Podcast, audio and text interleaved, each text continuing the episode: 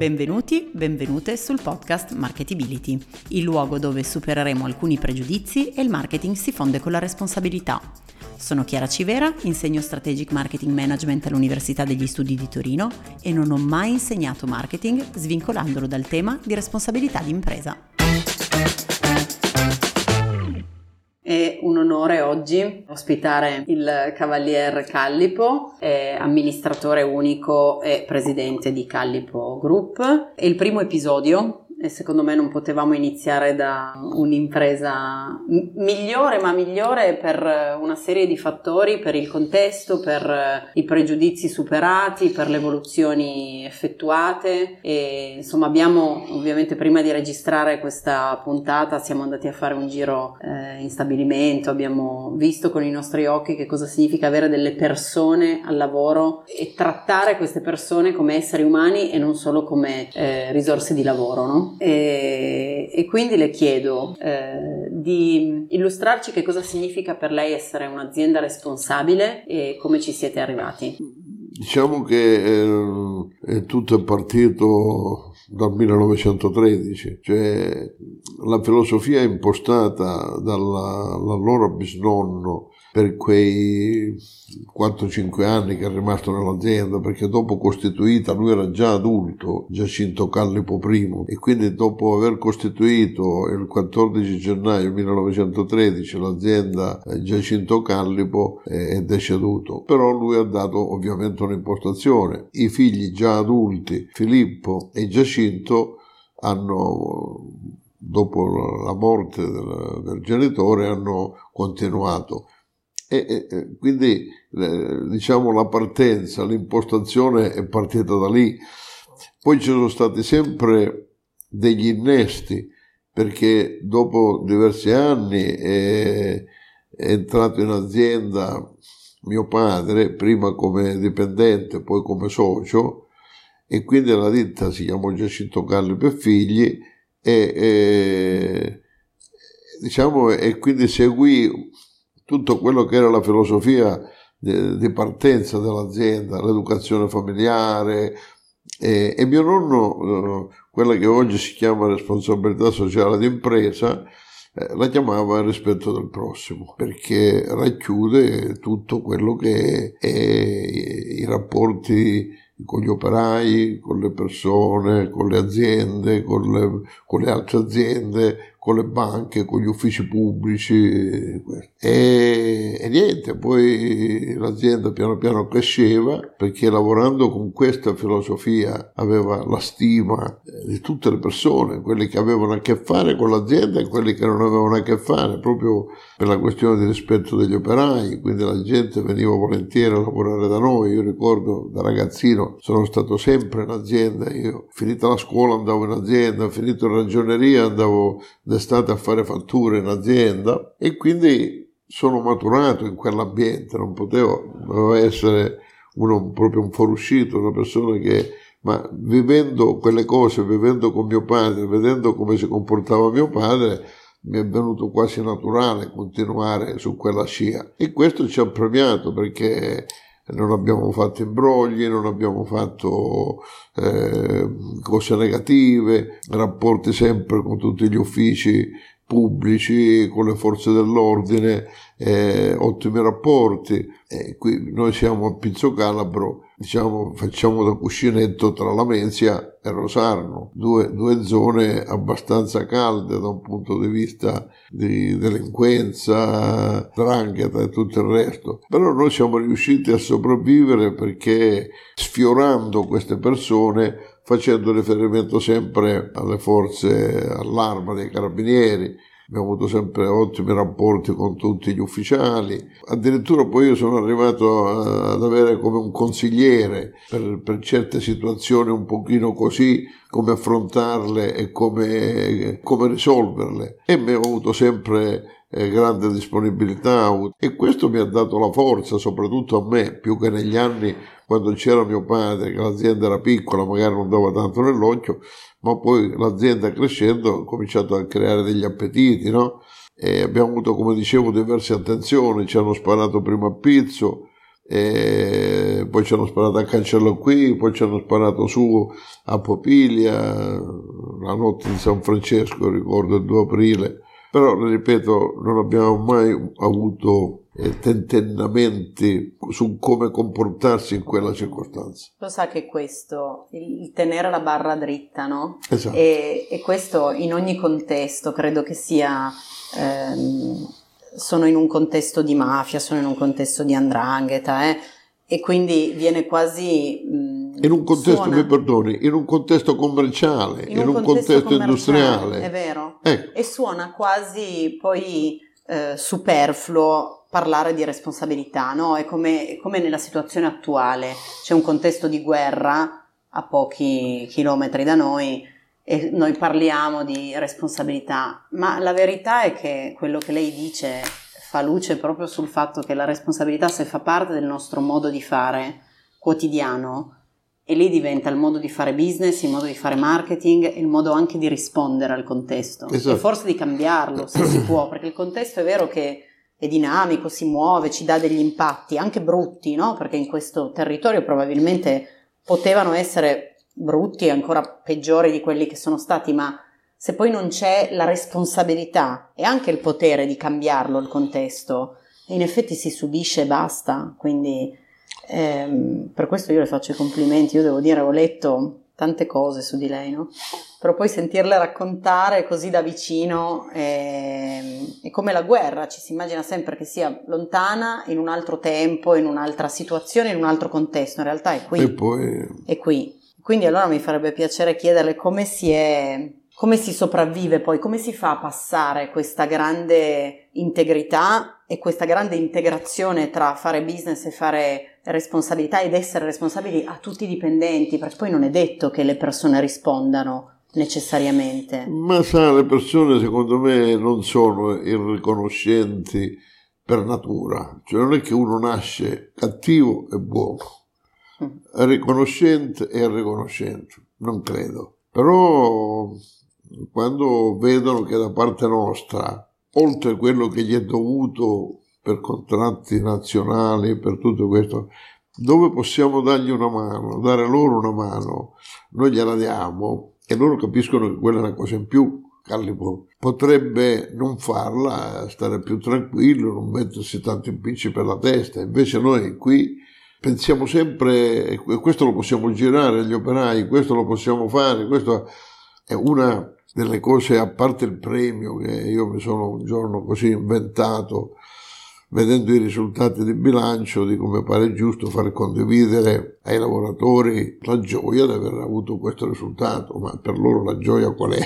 Non una comunicazione, ma quella tangibile. Certo e quindi gli abbiamo fatto questo premio prima di 700, 800, adesso pare 1000 euro in più, indipendentemente dal grado, perché il sindacato avrebbe voluto oh, distribuirlo a secondo il grado, a certo. secondo dal quinto livello di meno e alla, al quadro, al dirigente di più. Io mi sono opposto uguale dignità per tutti.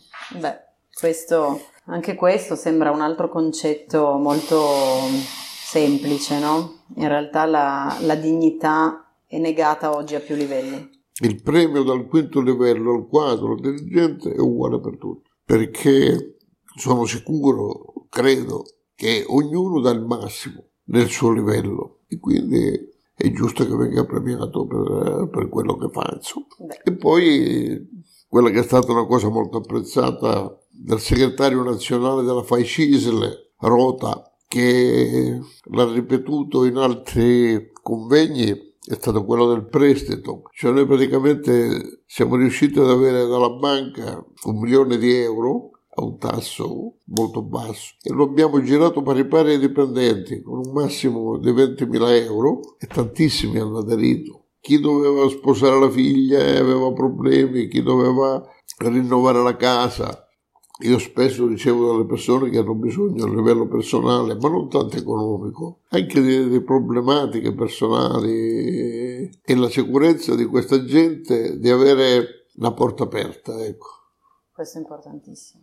Questo è la, il flusso, no? che poi noi chiamiamo sempre il flusso di comunicazione, no? Il flusso di comunicazione ti permette anche di uccidere alcune paure, no? Uccidere i pregiudizi, uccidere eh, dei limiti grandi che secondo me avete incontrato per forza negli anni, perché poi quando mm. si cresce così è chiaro che ci sono sempre, ma non solo in questo territorio, eh, ci sono sempre delle forze che remano contro, è anche giusto perché poi dalle forze che remano contro si, si tirano fuori le sfide, quelle più, più belle da, da, da vincere. Eh, però la porta aperta e la comunicazione costante io credo che sia, ma anche traslando tutto questo al marketing, credo che sia l'arma vincente del marketing, l'informazione, sì, no? sì, la comunicazione della... che non è faccio vedere quanto sono bello e quanto faccio per i miei dipendenti o per il territorio, ma innanzitutto lo faccio concretamente. E poi cerco dei canali per dimostrarlo. E uno dei canali per esempio io sono rimasta colpitissima la visita aziendale che voi aprite sempre a tutti,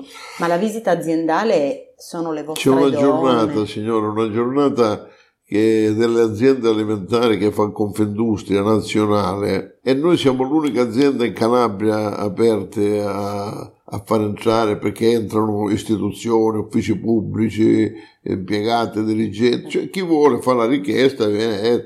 Noi d'estate, nel periodo marzo-giugno, riceviamo, adesso no perché col Covid siamo bloccati, ma ricevevamo due, tre scolaresche di tutta la Calabria, da, da Castrovillari, da Mormanno a Reggio Calabria, a Merito Portosalvo, proprio perché noi siamo stati sempre, noi, vede, ecco, queste sono delle cose, non che me le sono inventate io, io l'ho viste come faceva mio padre, Beh. no, no, sai, voglio, voglio prendere dei meriti che eh, sono di quelli che sono nella nella parte alta del tonno, qua dalla testa. Eh. Nell'albero genealogico sul tonno, bello. Eh, quello lì, e, cioè noi abbiamo sempre, eh, ho visto da ragazzino che non avevamo sotterfugi, cose nascoste, eh, posti nello stabilimento di, che non accedeva nessuno, abbiamo sempre lavorato alla, nel rispetto delle regole per quello che si poteva allora,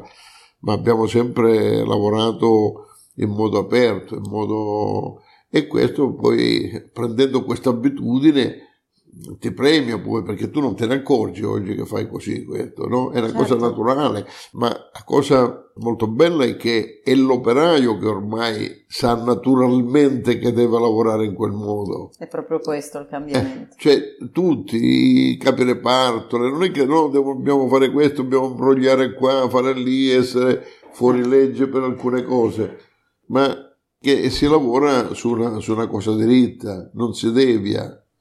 E quindi anche qui, per esempio, negli uffici, sembrano delle cose banali queste, ma negli uffici sanno che non c'è la strada per arrivare prima in un ufficio andare facile, lì e, pro, e, e, proporre insomma di dare dei soldi o proporre di di dare è una linea diritta che si segue e si pretende solo quello che, si, che, si, che è di diritto che si abbia. Infatti con noi negli uffici abbiamo con tutti quasi un rapporto che poi vede queste cose si instaurano naturalmente. Quando sentono Callipo, allora lì loro sono perché sanno che noi prima le cose le studiamo, abbiamo il nostro ufficio legale, vediamo le cose, se ci competono andiamo lì e ci incateniamo pure. Quindi, e questo ti crea però negli uffici anche una maggiore fiducia, una maggiore cosa, perché sanno che tu non gli vai a chiedere l'imbroglio, certo. l'imbroglietto, certo. la cosa. Quindi... Questa tra l'altro è una maggiore responsabilità per le persone, eh? esatto. un maggior potere però una maggiore responsabilità. Esatto, cioè Quindi... i miei collaboratori sanno che si, si, fa così, che non si chiede una cosa se non ci compete e quando si sbaglia qualche volta qualche ritardo, qualche cosa, si paga. Giusto. Sa che ha fatto un po' paura a tutti, adesso senza fare nomi, eh, ma le altre aziende che saranno coinvolte sul podcast, appena dicevo, eh, ci sarà Callipo, dicevano tutti, mamma mia, allora dobbiamo raccontare delle cose meravigliose, perché se iniziamo da Callipo l'asticella si alza e quindi do- dobbiamo far bene. E qual è invece ma il vede, rapporto? Non è una cosa difficile fare tutto questo, cioè, a me non ho molti rapporti con Assindustria, io sono stato presidente di Confindustria regionale per quattro anni e più perché poi Montezemolo lì c'erano grossi pasticci e mi ha pregato di rimanere. E poi sono stato due volte presidente a Vibo qui eh. però adesso non ho grandi rapporti. Però quando li incontro mi fanno ah tu ci devi svelare qual è la cosa il segreto del tuo successo? E io dico venite in azienda. Qual è il segreto? venite in azienda guardate gli operai parlate con gli operai Chiedete a tutti i 400-300 rotti se ce n'è uno in nero, se ce n'è uno sottopagato. Poi leggo sui giornali che l'imprenditore Pinco Pallo ha avuto denunciato per 5 operai in nero. Beh, ma e, a parte l'imprenditore Pinco Pallo, possiamo anche fare nomi. Amazon, no, no. Amazon è l'esempio. Sì, vabbè, ma io parlo, parlo qui locale, però... parlo qui locale. Eh. E allora questa è, è la, la, cosa non gli riconosci lo straordinario, non gli riconosci questo, gli... cioè come fa l'operaio ad essere generoso nei sentimenti, nella, nel lavorare, nella precisione, nella cosa, quando si vede mortificato di certe cose. Capisci? E quindi non c'è un segreto queste cose. Questo è il segreto di Pulcinella, si diceva una volta. Ma senta che ero curiosa già prima e, e, il rapporto con i concorrenti invece, con chi fa lo stesso lavoro nostro? Mestiere? Normale, in associazione a Roma, all'Acini, ma poi tra di noi non, non facciamo né cartello né cosa, insomma ognuno lavora per la sua strada. La cosa importante è il cliente, il consumatore e io devo lavorare per lui, al di là di andare a fare accordi economici o accordi di cartello, no, assolutamente mai ne abbiamo, c'è qui un'azienda, l'azienda Sardanelli, qui a Pizzo, non siamo né amici né nemici, insomma, siamo tranquilli, ognuno per conto suo, uno non parla male dell'altro, sa come si fa in queste sì, cose. Certo. Per me l'unico obiettivo è essere simpatico al consumatore. E quindi questa per me è la, la soddisfazione, e continuare a piacere ai bambini, perché sento tante di quelle cose che mi raccontano i genitori dei figli che sono affezionati al prodotto, sono affezionati anche non sapendo leggere, si affezionano alla scatoletta e se la mamma gliela sostituisce si accorgono. Certo. Beh, devo dire questo è anche un grande potere che poi è la funzione del, del, brand, no? Ma a me, per esempio, trasmette la, lo stavo dicendo quando siamo arrivati prima dal parcheggio, mm, la sensazione è quella di famiglia, sensazione familiare. E quindi so che quel brand mi dà, mi rassicura. E forse mi aspettavo, cioè guardando il brand io mi aspettavo quello che avrei visto oggi eh. anche nello stabilimento, poi eh, ovviamente superate ampiamente le aspettative, però mi aspettavo un ambiente familiare e secondo me il brand, non so chi l'abbia realizzato, se l'avete fatto internamente. Negli anni è partito da quello che era quello di mio nonno, mio certo. padre, poi c'è stato qualche ritocco, qualche cosa. Vede, il lettering sempre un, questo. Una cosa di cui sono contento, diciamo, è che io l'azienda, quando noi abbiamo aperto questo stabilimento che era un po' più piccolo, eravamo 40, 42, 43 persone e oggi siamo moltiplicato 10, siamo 400. Ma quelle che sono le caratteristiche di un'azienda con sentimenti tra tutti quanti, e sono orgogliosa di questo perché le anziane o gli anziani hanno trasmesso ai nuovi questo, questo segnale. Certo. Cioè io adesso che non scendo in lavorazione solo da diversi, diversi mesi, perché ormai il lavoro è cresciuto, siamo a 70 più milioni di euro di fatturato, quando siamo arrivati qua con la vecchia azienda, la Giacinto Calle PSRL, fatturavamo 2 miliardi di lire e quindi qui abbiamo operai di 35 anni, 35 anni, noi ne abbiamo pensionate qualcheduno in questi giorni, gli uomini, due, due fratelli che avevano 36 anni, mi pare, di lavoro qua da noi.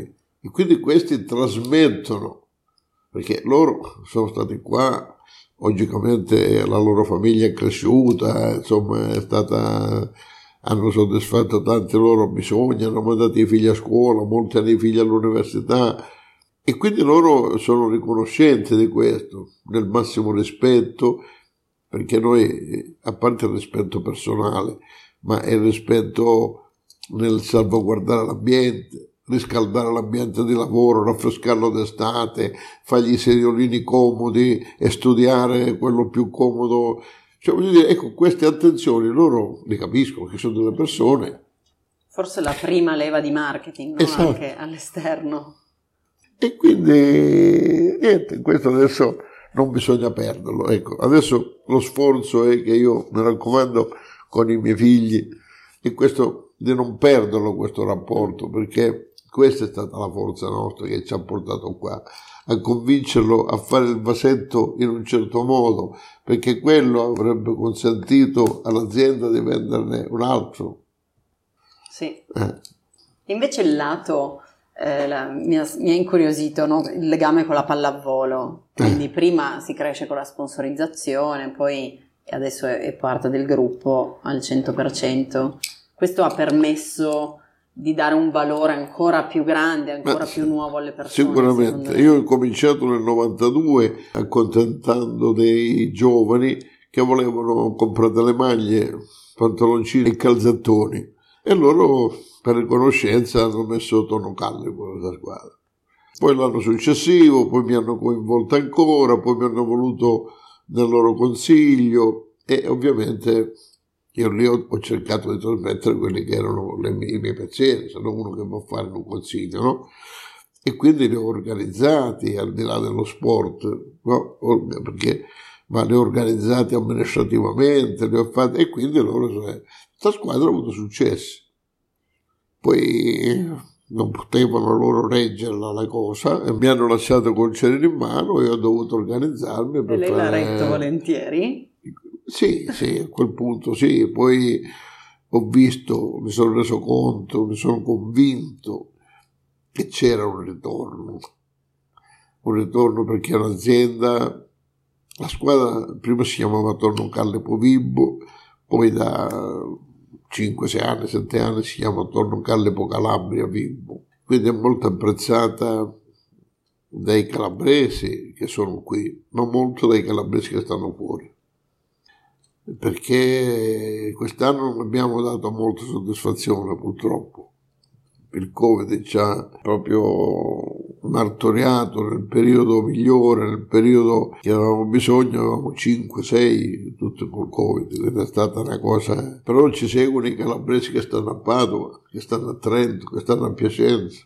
Sì, questo è anche se si volesse dare un consiglio di replicabilità, no? Perché poi il pensiero è un po' si può fare marketing, si può fare business in modo responsabile sul territorio, diventa più facile. Poi però questa, questo territorio bisogna anche esportarlo, no? Eh. perché se poi lo stesso eh, consiglio vogliamo darlo ad aziende immense che operano su più territori, tu stessa, quello stesso atteggiamento di grande cura del territorio che hai, il territorio di base, di partenza, devi esportarlo. Avremmo potuto fare di più Beh, questo è un Avremmo per esempio tre anni fa avevo fatto la richiesta di poter fare, lo sa, la pallavolo, sono sei giocatori, uno è libero che entra e esce eh, a secondo le, le, condizioni di gioco eh, e, ed ha una maglia diversa dalle altre. Avremmo voluto farla con i bronzi.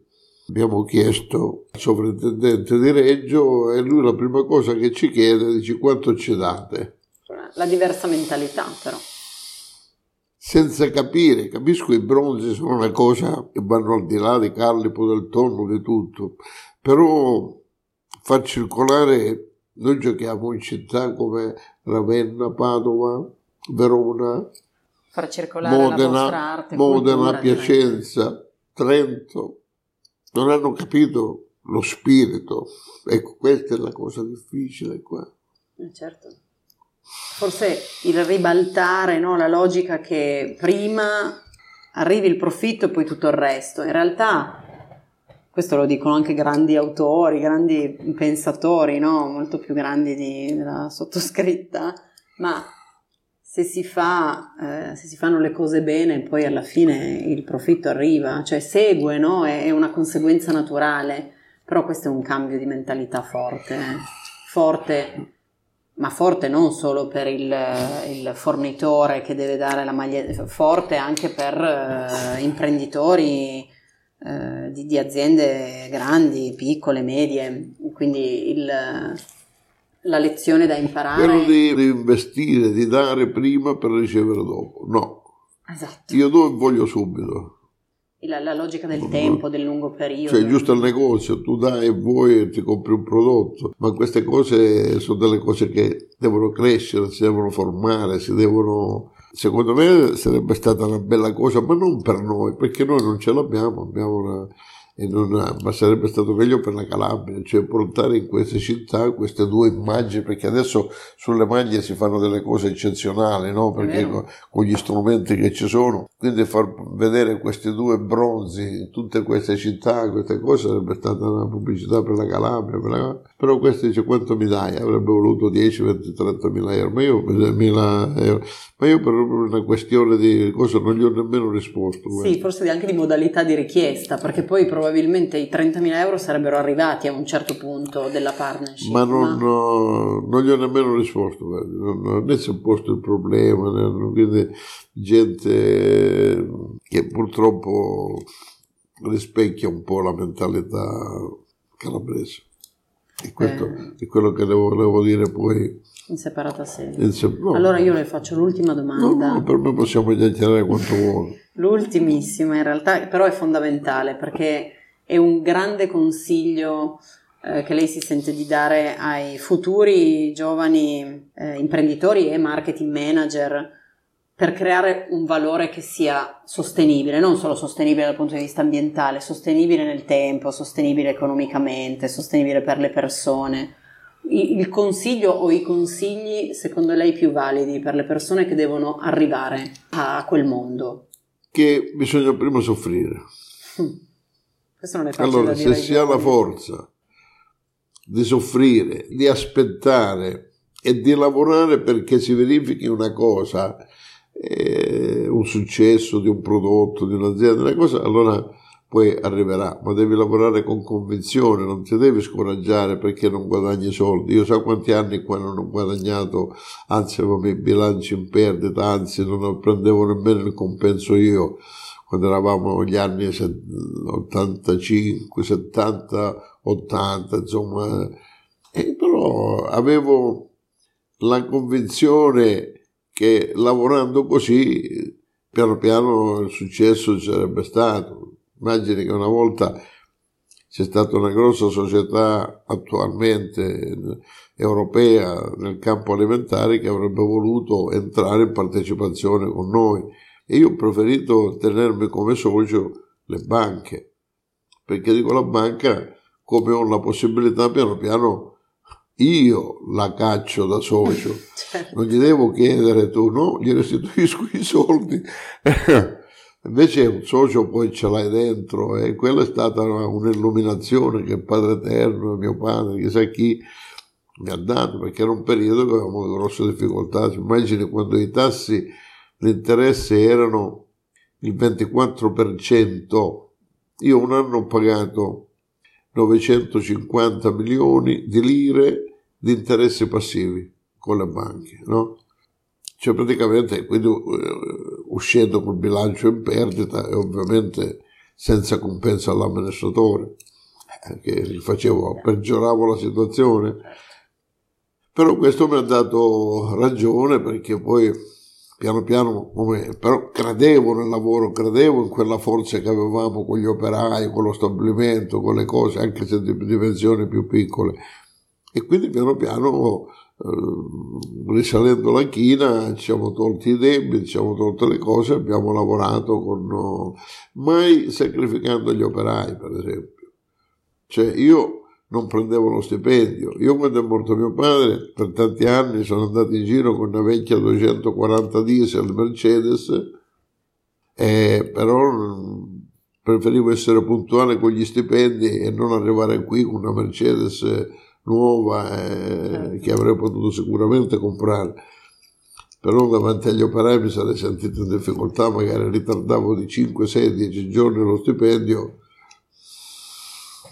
Quindi glielo lasciamo come consiglio ai giovani di, di, credere nelle persone. Quello soprattutto, da solo non si può fare niente, salvo che uno non è un libero professionista, un artista, un pittore, quello sì. Però il resto devi sapere selezionare le persone deve sapere selezionare. Io sapessi quante domeniche e sabato, allora quando si lavorava mezza giornata, passavo negli amici qua di Maiarato, le cose per selezionare il personale, per selezionare le famiglie, perché non ci vuole niente, incappi in una famiglia di mafiosi, ti metti dentro qualche aduno, purtroppo questa cernita bisogna farla. Certo.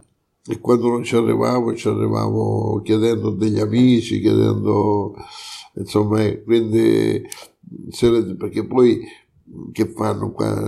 Vanno nelle aziende, litigano, vanno, invece qua da noi non c'è stato mai niente, noi non sentono una bestemmia, non sentono una parolaccia, non sentono, ma non perché c'eravate voi, e quindi per rispetto sì, vostro. È così. Una volta solo un dipendente, qualche decina d'anni fa, ha mandato proprio chiaro chiaro a quel paese un collega e quel collega gli ha detto adesso vado a dirlo su in ufficio e mando pure a loro. L'ho licenziato c'ero io solo i figli non c'erano ancora. L'ho licenziato immediatamente. Abbiamo fatto una causa che è durata un anno. Ho pagato 100 milioni di lire perché il giudice non, aveva, non la riteneva una cosa così. L'aveva riammesso al lavoro. Io non l'ho fatto entrare quella mattina mi ricordo non l'ho fatto entrare al lavoro. Poi con i sindacati siamo arrivati, ho pagato 100 milioni di lire, 100 milioni di lire. È, abbiamo chiuso l'avvertenza, non è venuto al lavoro, non è venuto... Dopo forse un anno, sei mesi, cioè, i parenti di questo mi chiedevano che mi restituiva, mi pare, 60 o 70 milioni di quei 100, perché gli altri se li era spesi, se lo riprendeva al lavoro e non l'ho ripreso al lavoro. Quello è stato un esempio. E non, queste, queste, lezioni servono, queste cose. Ecco, quando c'è da dare la lezione bisogna darla. Io mi immagino questa stessa severità allora che lei la usi anche con i fornitori, nel senso che se non si rispettano sì, sì, sì, determinati Ma, standard. Guarda, ho allontanato dal lavoro, ho, ho, chiuso un rapporto di lavoro, qua c'è la signora Teresa presente, un direttore generale. A un certo punto ho visto, ero ero solo, non avevo figli ancora in età di... e ho messo una persona, un direttore generale. Noi abbiamo avuto sempre, siamo stati i primi in Italia nel tonno, tonno che viene dall'estero, la roba che viene dall'estero si paga con aperture di credito e certo. confermate dalla banca italiana. Noi siamo stati i primi ad avere eh, la merce dall'estero con rimessa diretta cioè arrivava la merce, poi il tonno è una cosa molto particolare, non sono cose di ferro o di plastica che se hai una contestazione, vabbè, vengo fra 15-20 giorni, fra un mese, no, il tonno è una cosa viva, una cosa anche se il tonno è morto. E quindi se c'è una contestazione, quelli devono partire dalla, dall'estero, dalle Canarie, da qua, da là, venire qua a fare la contestazione perché il pesce Ebbene, noi siamo riusciti ad avere il pagamento con rimessa diretta. Arrivava il torno a 30 giorni precisi e quando mi ricordo che capitava il 16 agosto noi pagavamo il 13 perché se pagavi il 16 poi andava fuori termine, no, per dirle la precisione. Questo qua, siccome veniva dalla banca, aveva incominciato a pagare in ritardo perché così ci guadagniamo valuta, no? Invece di pagare il 10 pago il 20 ho guadagnato il giorno di valuta. Chiaro. che non capiva tutto il resto. E allora un giorno un mio fornitore di Milano la ditta Jais che è ancora fornitore nostro ma adesso abbiamo, facciamo 40 anni di lavoro assieme. Bello. la moglie che seguiva la signora Giovanna seguiva la contabilità dice ma hai dei problemi hai qualche cosa hai bisogno di qualcosa? No perché? Che, che succede No, siccome tu sei stato sempre puntuale, adesso stai ritardando di 10-15 giorni. Vado dal direttore e questo mi fa sì, lo sto facendo di proposito. Mamma mia. Irripetibile quella mattinata. Ecco. Perché io avevo costruito, lui in due o tre mesi mi stava demolendo tutto. Sì, forse proprio la fiducia. Infatti dopo 15 giorni non c'era più un'azienda, perché la filosofia nostra qual era? Di essere puntuali, il fornitore ha bisogno dei soldi per pagare all'estero, se tu sei puntuale, un domani che ha da fornire la signora o Callipo, io preferisco Callipo perché è puntuale, magari l'altro cliente si piglia 10 giorni, 15 giorni e quindi noi vincevamo una comparazione con niente, con, che poi 10 giorni certo. di valuta non ti servono a niente, però lui da mentalità bancaria dice no, gli freghiamo 10 giorni di valuta. Allora tutto questo poi ti ha portato che oggi compriamo da tutto il mondo.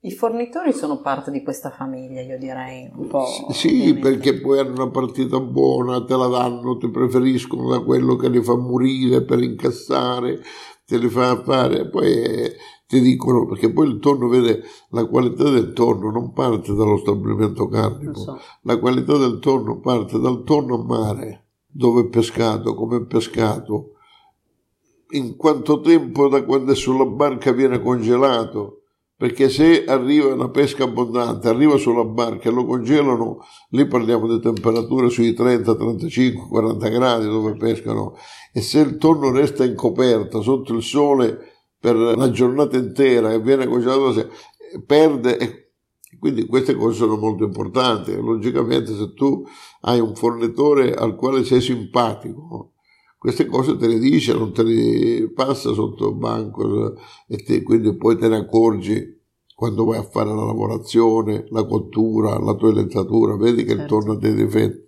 E, è tutta una... non è un, un, un elemento che ti... Eh, in un lavoro, in un qualsiasi lavoro, parliamo di qualsiasi cosa, di tonno, parliamo di melanzane, di questo, ma quelli che sono i rapporti con i fornitori, i rapporti, eh, quello che diceva mio nonno, il rispetto del prossimo.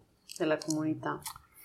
Grazie Cavaliera, è stato meraviglioso, un'intervista che proseguiremo con una seconda parte con eh, Giacinto Callipo, un po' più focalizzata sul marketing io penso che insomma con lei potremmo fare un'intervista della durata di 5 ore e invece adesso chiudiamo questa ufficiale e magari continuiamo noi con una serie di ragionamenti. Eh, io vi ringrazio per averci ascoltati. E, grazie ah, a voi, grazie, grazie, a voi. Grazie per essere Scusate stato con noi. Scusate la, commozione, ma sono delle cose che vissute anche con persone che non ci sono più io in effetti sono, insomma, la commozione mi commuove, quindi meno male che i microfoni poi quando si commuove lei io non devo parlare, così almeno ci commuoviamo insieme. Grazie mille Cavaliere di cuore. Grazie. Marketability è anche un libro dal titolo Marketing e responsabilità, superare le dicotomie, in libreria da settembre 2022. Eccoci quindi alla seconda parte del primo episodio del podcast Marketability con eh, Giacinto Callipo, eh, figlio di eh, Pippo Callipo, di Filippo. Abbiamo visto come insomma le generazioni eh, interscambiano i due nomi, Filippo e Giacinto, quindi Filippo prima e adesso Giacinto con noi alla direzione del gruppo, del gruppo Callipo eh, al quale ovviamente risponde anche il direttore marketing e quindi tutto il, il reparto marketing dell'azienda. Giacinto, piacere averti con noi. Eh, ti chiederei subito eh, come secondo te si è evoluto il marketing negli ultimi cinque anni, quali sono i grandi cambiamenti che hai, eh, che hai visto, di cui sei stato testimone ovviamente, e che cosa influenza il tuo modo di eh, gestire il marketing e il tuo modo anche di fare marketing indirettamente, quindi dalla direzione del gruppo. Bene, allora innanzitutto piacere, uh, benvenuti qui in azienda, hai Grazie. subito appreso i nomi chiavi della nostra azienda che sono sì. Giacinto e Filippo e io sono Giacinto e rappresento la quinta generazione in azienda. Mi occupo anche di, della parte marketing e comunicazione, come ti raccontavo. Beh, le evoluzioni negli ultimi cinque anni sono state, sono state veramente tante. Sicuramente sono cambiate eh, sia i, i mezzi eh, per comunicare che le, le tematiche. Eh, soffermandoci più sulla parte delle tematiche, eh, secondo me si è andato molto più su un approccio informativo del, del consumatore. Si stressa molto di più il, ehm, anche il concetto di responsabilità, sempre dando, uh, veicolando più informazioni possibili, quindi il concetto di filiera, di origine, parlo um, un po' più mm, specificatamente per uh, il nostro settore uh, merceologico, cioè per le conserve ittiche, quindi eh, dando molta più informazione ed enfasi all'origine del, della materia prima, al tipo di, di, trattamento, quindi in questo caso tipo alle metodologie di pesca, tutta la filiera, quindi un aspetto, vengono, noi quello che facciamo mettiamo in risalto anche la parte di sostenibilità del, ehm, che applichiamo nella selezione dei fornitori e delle materie prime, quindi per avere un approccio sostenibile al business parlando di sostenibilità in maniera, in maniera, più ampia, per noi vuol dire insomma, una parola che io ho respirato sin dai, insomma, dai primi, non dico mesi, ma anni di vita in famiglia e in azienda, che vuol dire rispetto, rispetto per il prossimo, che il prossimo può essere il fornitore, il cliente, il collaboratore, diciamo, gli, tutti gli stakeholder. Quindi alla, alla base della nostra attività di impresa noi mettiamo il rispetto. E, oltre a questo ci mh, pervade la nostra attività di impresa un, un, amore incondizionato verso la nostra terra, che è la, è la Calabria. Per esempio, eh, so, noi da, dal 93, quindi ormai sono quasi 30 anni, che mh, investiamo e siamo proprietari, non solo main sponsor della, di una squadra di pallavolo di, certo. eh, della massima serie maschile e anni fa, ricordo, è venuta dopo un successo che abbiamo avuto, credo una Coppa Italia che abbiamo vinto, abbiamo voluto eh, chiamare la squadra che si chiamava Tonno Callipo Vibo Valencia in Tonno Callipo Calabria questo perché sentivamo che è, una, è, la squadra non solo della nostra provincia ma un po' di tutta la regione. E apprezziamo, ci fa piacere, spingiamo atti- eh, iniziative per far sentire questa squadra un po' l'orgoglio di tutta, di tutta la regione. Certo. Quindi sia nelle, nelle, partite casalinghe che eh, ovviamente vengono giocate a Vibo, accogliamo un po' eh, spettatori da tutta la regione, ma ehm, la cosa simpatica è nelle partite in trasferta, che giochiamo la maggior parte nel nord Italia, tutti i, resi- i calabresi residenti a Verona, a Trento, insomma nelle zone limitrofe eh, al comune dove si gioca la partita vanno eh, a tifare per la nostra squadra, certo, quindi è come si fanno una certo. domenica, certo. come se fosse una domenica in Calabria, invece in realtà sono a Verona, però tifano per una squadra che sentono, che sentono loro. Poi sul territorio um, abbiamo tantissime iniziative con varie associazioni, un'altra che mi fa piacere raccontare, ormai giunto al sesto anno di un, uh, un progetto che mi fa piacere raccontare, è quello che è un'iniziativa che portiamo avanti da, um, da un po' di tempo con uh, il carcere di Vibo Valencia. Mm-hmm. È un progetto a cui abbiamo dato un nome, si chiama Seconda Opportunità credo dopo una, un'intervista è venuto fuori questo, questo, nome, in realtà non era partita senza nome, era un'iniziativa eh, che vuole coinvolgere sette detenuti del penitenziario di Vibo Valencia, con i quali eh, dopo averli formati eh, sia dal punto di vista di, diciamo, di sicurezza, ma anche sul uh, tipo di lavoro da fare, che è quello di confezionare delle cassette regalo, delle confezioni regalo, una selezione di nostri prodotti in diverse tipologie di confezionamento che vengono uh, utilizzate da noi per uh, omaggi agli stakeholder oppure sono dei prodotti che vendiamo per regalistica natalizia. Quindi ogni anno realizziamo circa 11-12 mila pezzi nelle varie tipologie di queste, di queste confezioni e vengono realizzate fino a prima della partenza di questo progetto era eh, nel nostro reparto di confezionamento in stabilimento. Da quando è partito questo progetto, da settembre a novembre, tre nostre collaboratrici e lavorano fianco a fianco con questi sette detenuti che vengono selezionati dal direttore del, ehm, del carcere per confezionare queste cassette regalo. Quindi regalo, insomma, un regalo, un'iniziativa bellissima che eh, i sette detenuti apprezzano tantissimo. Io mh, mm, ogni anno un paio di giornate le dedico per andarci a lavorare in, eh, assieme a questa, certo. questa, squadra che è composta da tre donne che sono tre nostre eh, operatrici storiche con eh, sette detenuti. Quasi ogni anno cambiano, uno, uno o due persone le abbiamo trovate più anni, quindi è veramente un, un clima lavora, super lavorativo ma anche di festa. I più bei sorrisi si vedono in quei giorni quando ogni mattina arrivano questi detenuti nella sala dove li aspettano le tre signore, mm. hanno queste otto ore di lavoro, ma insomma, per loro è come stare, poter avere una seconda possibilità. Ecco, quindi è un progetto che, insomma, a cui ci teniamo particolarmente perché è veramente insomma, emozionante. Grazie Giacinto, ha, mm, sono insomma, felice, ripeto, di, di, iniziare da qui perché io ti ho chiesto del marketing sì. e tu mi hai parlato della responsabilità, quindi secondo me non poteva esserci, un, e giuro, eh, insomma, ponte, per tutti quelli e tutte naturale. quelle che ci ascoltano, esatto, non poteva esserci un ponte più naturale, nel senso che non ci siamo parlati prima io e te, forse non hai neanche letto approfonditamente il progetto, perché giustamente non si ha tempo, quindi di solito prima di un'intervista, specialmente no, di un podcast... Qualcosina sì, però... Sì, qualcosina, però ecco, non, non siamo mai entrati no, nel merito di quello che... quindi non c'è niente di preparato, ma nonostante non ci fosse niente di preparato, io ti ho chiesto del marketing e tu mi hai parlato della responsabilità, quindi io credo che questo sia l'esempio di più alta integrazione, no? Quindi mi immagino che quando tu ti trovi a ragionare sulle caratteristiche di un prodotto, su quanto bisogna poi creare il valore al di fuori no? dall'azienda, perché poi quello, l'espressione dei vostri dipendenti sì. felici in famiglia, questa stessa espressione deve poi andare fuori dai, dai confini della, dell'azienda, così deve andare fuori quella parte informativa di cui mi hai parlato, quindi che il marketing sia informativo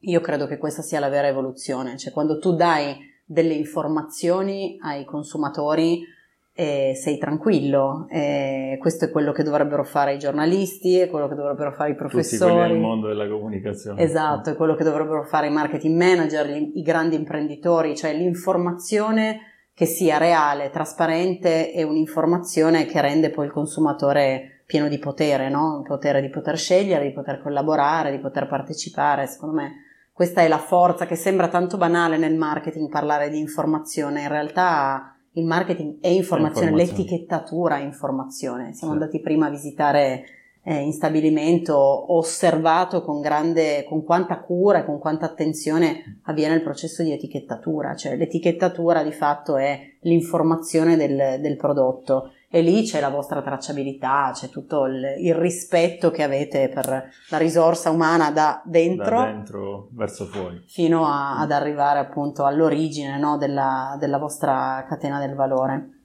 Se dovessi darmi, così poi eh, chiudiamo anche mm. questa seconda parte, se dovessi darmi una difficoltà, elencarmi una grande difficoltà che riscontrate nell'essere un'impresa così tanto avanti appunto in termini di integrazione di marketing e responsabilità in questo territorio e con determinati gruppi di stakeholder. Poi invece magari insomma i pregiudizi sono tutti errati e qui si lavora benissimo, tutti comprendono cosa fate, tutti partecipano alla creazione di valore. Beh, una difficoltà mh mm, Direi che non me ne vengono in mente, eh, quindi è una cosa sicuramente positiva. sicuramente positiva. Noi siamo visti, visti, percepiti e lavoriamo per questo, eh, per essere un po' da modello per, per, il territorio, quindi con piacere veniamo visti, veniamo ammirati per quello che, che facciamo e noi anche in alcune scelte consapevoli che eh, possiamo anche inconsciamente eh, dare l'esempio ad altre, ad altre persone, imprenditori, certo. eh, insomma siamo, stiamo molto ben attenti a dare ehm, delle interpretazioni dei tipi, dei tipi, di azioni proprio perché sappiamo che verremo insomma, presi a, mm, dico, a modello, ma ad ispirazione. Ecco. Beh, anche modello, Quindi, insomma, non è da tutti. Diciamo, difficoltà no, abbiamo questa forte responsabilità che ci sentiamo e ci sentiamo di prendere, eh, di lavorare in Calabria e di mm, un'ambizione è quella di poter ispirare un po' tutto il territorio. Grazie, ma ispiriamo anche i territori fuori perché a volte no, poi si dice se ce l'avete fatta voi qui così e allora non è più una scusa per nessuna azienda del, eh, del territorio, a maggior ragione a Torino, a Milano, in Emilia Romagna, no? ci sono dei contesti che spesso ti aiutano di più sì. a integrare l'humus, delle mentalità. Un humus diverso esatto. rispetto rispetto e, al nostro. Se ce l'avete fatta voi qua così, noi veniamo tutti a imparare da voi. Speriamo ce la, ce, la fac- ce la faremo sempre noi e ce la facciano in tanti altri. Certo che sì. Grazie Giacinto, è stato un grande piacere. Piacere mio. Felicissima di questo allineamento non preventivato Torna e a trovarci non quando, quando vuoi. Grazie mille. Grazie a tutti. Marketability è anche un libro dal titolo Marketing e responsabilità, superare le dicotomie, in libreria da settembre 2022.